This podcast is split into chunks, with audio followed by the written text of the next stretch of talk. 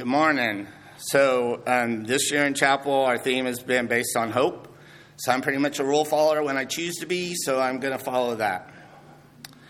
Um, so, this, um, those people that can talk without notes are amazing. I'm not one of those people. So, this talk started percolating in my head on September the 20th of 20 of last year, 2022. I was hoping at that point that the middle part of this talk would be different, but alas, it's not. Since then, I've thought of doing a Star Wars talk on hope because I've been watching all the Star Wars in, in timeline order. They talk an awful lot about hope in Star Wars. Plus, I was 10 in 1977. But I didn't want to bring my family's five lightsabers because Dr. Phrase might get his feelings hurt. And, quote, that would be wrong. It's not kind. It's not nice. You're welcome, David. Uh, uh, turned off. So green.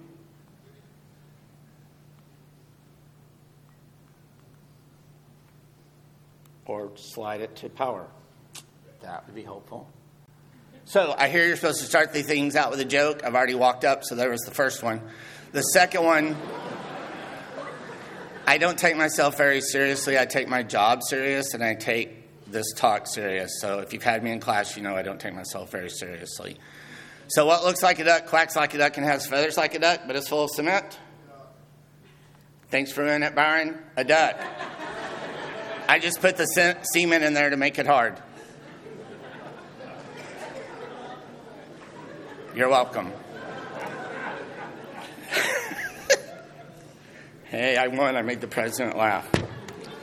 So, um, disclaimer for chapel this chapel is most likely going to be historical, maybe even hysterical, due to the number of awkward pauses and or tears shed by the speaker. You have been warned. Uh, so, if you don't already know, there's a non happy middle part to this chapel talk, but it still is full of joy. So, my father would judge a sermon or a talk on how long it took the speaker to reference his first scripture.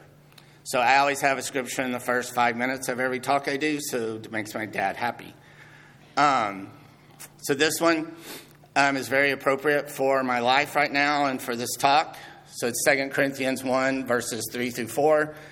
And I love the, the way the message says this.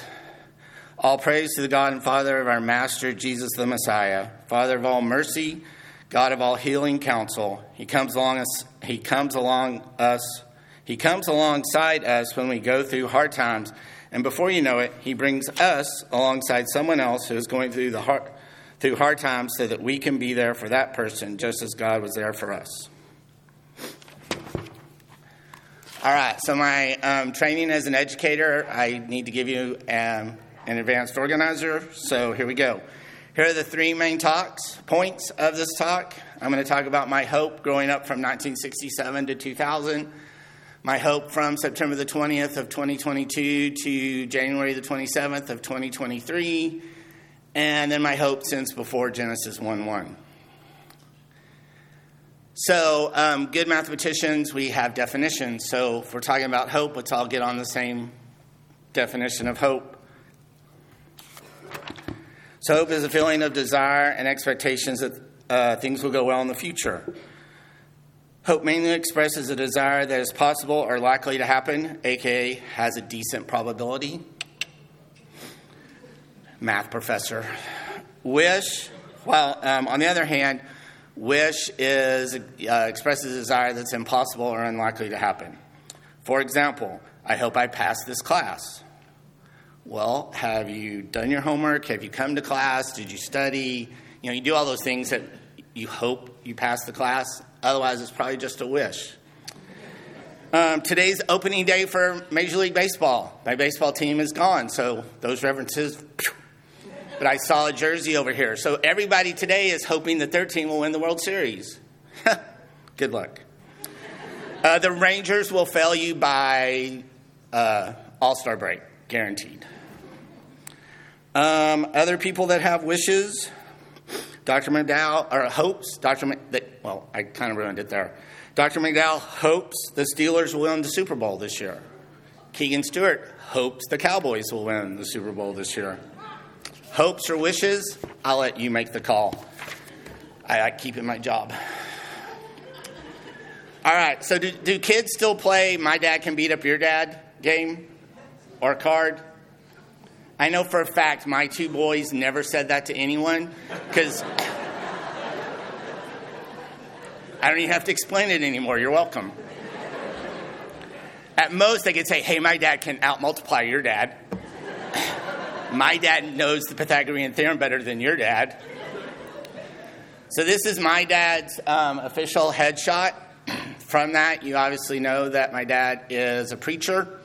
I never played that card. My dad can beat up, my dad barely beat my mom getting up out of bed. So, all I can say is that my dad can quote more scripture than yours, or my dad can kill you with the sword of the Spirit, so watch out. Uh, this is my favorite picture of my dad. Um, it's the only time in the 33 years of my life when my dad was still alive that he had facial hair. Um, he had just come out of the mountains of Thailand from doing missionary work, and he didn't want to take his razors with him. So um, I knew that when my dad was alive, that my hope, my expectations that things would go well in the future was secure. I knew that my dad had my back. So that hope died in 2000, July the 20th of 2000. Was I hopeless? The answer will come later. Shout out to my brother Byron, who always says better living through chemistry because now here's the chemistry part of this talk, so don't worry. I'm a mathematician, I don't know chemistry. Um, that's why God gave me Byron. so, my hope since September the 20th of 2022 is in two um, chemotherapy drugs. The first one, carboplatin.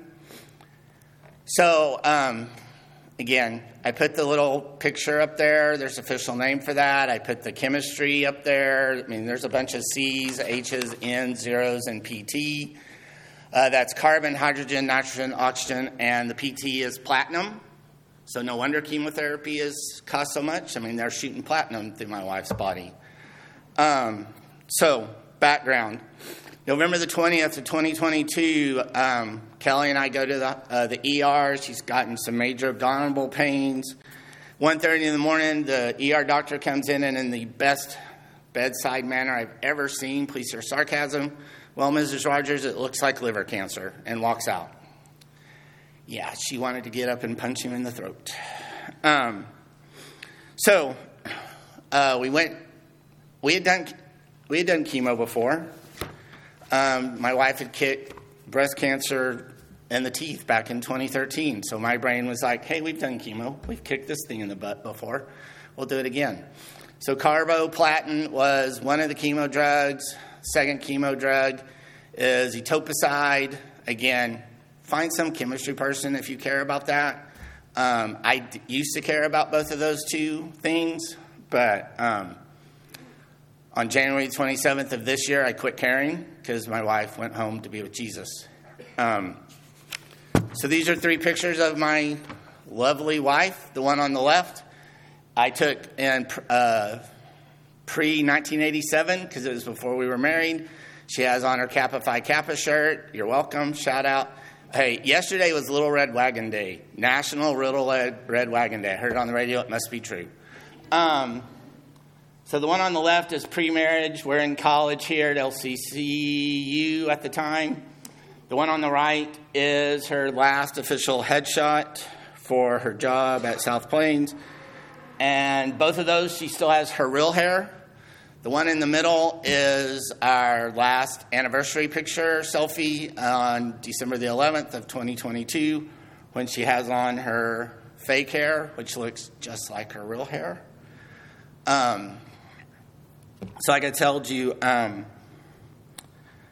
on January 27th at 4:48 p.m., again, mathematician won't forget these numbers. My wife died. Um, so my hope in etoposide and carboplatin went out the window because I knew I knew they were working, and I don't have enough time to tell you how I knew they were working, but I have scans, results that tell me they were working up to a point, and then the cancer said, "Nope, we win." So if you think that on January 27th that my I was hopeless um, because the chemo drugs had quit working, or my wife had died, however you want to word it, I wasn't. Um, if you ever find yourself feeling hopeless, you're wrong you're not reading the right gospel. And there's four of them. So pick one, read it. You have hope. If you're feeling hopeless, my office is in the Math Building 106. You can come, we'll cry, we'll read, we'll hug in appropriate ways, Josh, so we don't have to report it. so, um, if Kelly were still alive, she'd be mad that I put those three pictures up of her, so I chose one that is totally flattering of me. Um, this is just a normal day in our life. Um, not really. This is uh, February of 1987. We're engaged. It's Master Folly's time. Um, I still have hair, which I don't miss my hair at all. I mean, I'm being lazy and growing it right now, but, you know, don't care. Um, it's really easy. You get up in the morning, take the pillowcase, buff the dome, and get up and go, come to work.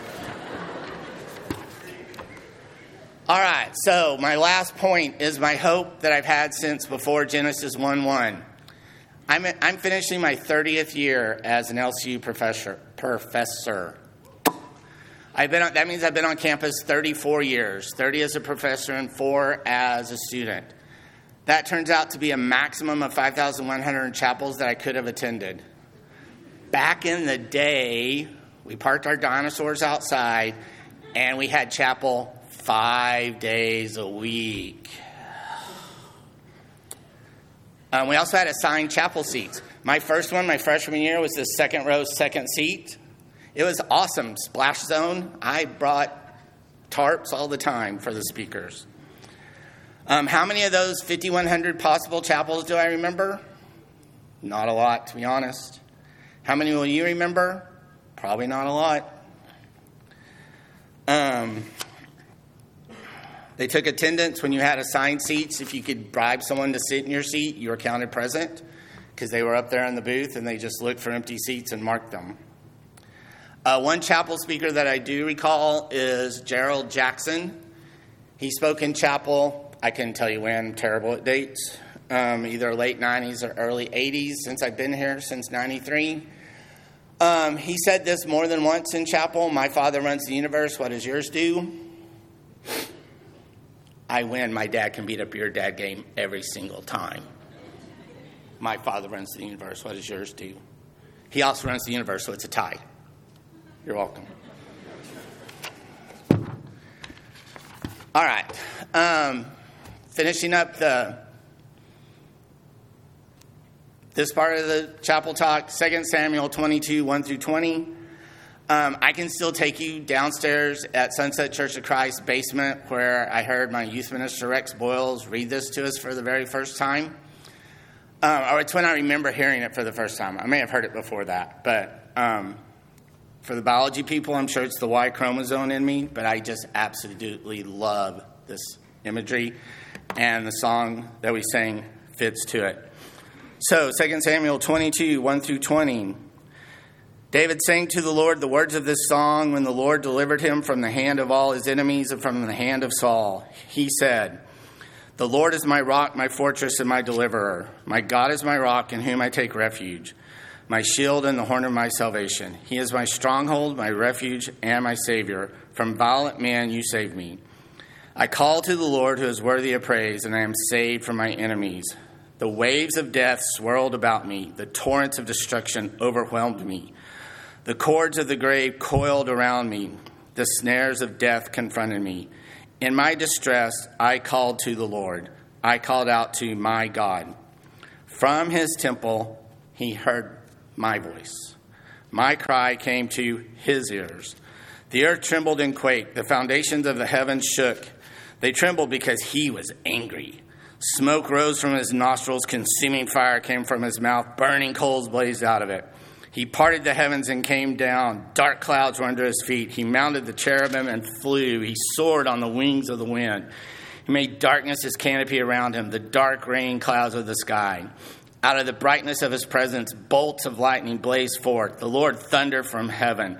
The voice of the my, of Most High resounded. He shot arrows and scattered the enemies, bolts of lightning, and routed them. The valleys of the sea were exposed, and the foundations of the earth laid bare at the rebuke of the Lord, at the blast of his breath from his nostrils. He reached down from on high and took hold of me. He drew me out of deep waters. He rescued me from my powerful enemy, from my foes who were too strong for me. They confronted me in the day of my disaster, but the Lord was my support. He brought me out into a spacious place. He rescued me because he delighted in me.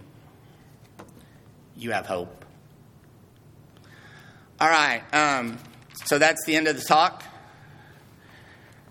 Housing stole my idea. I turned in my chapel talk before they announced the uh, Gulo Hall key hunt. I'm sure my scavenger hunt will um, have just as much energy and desire as the key hunt did.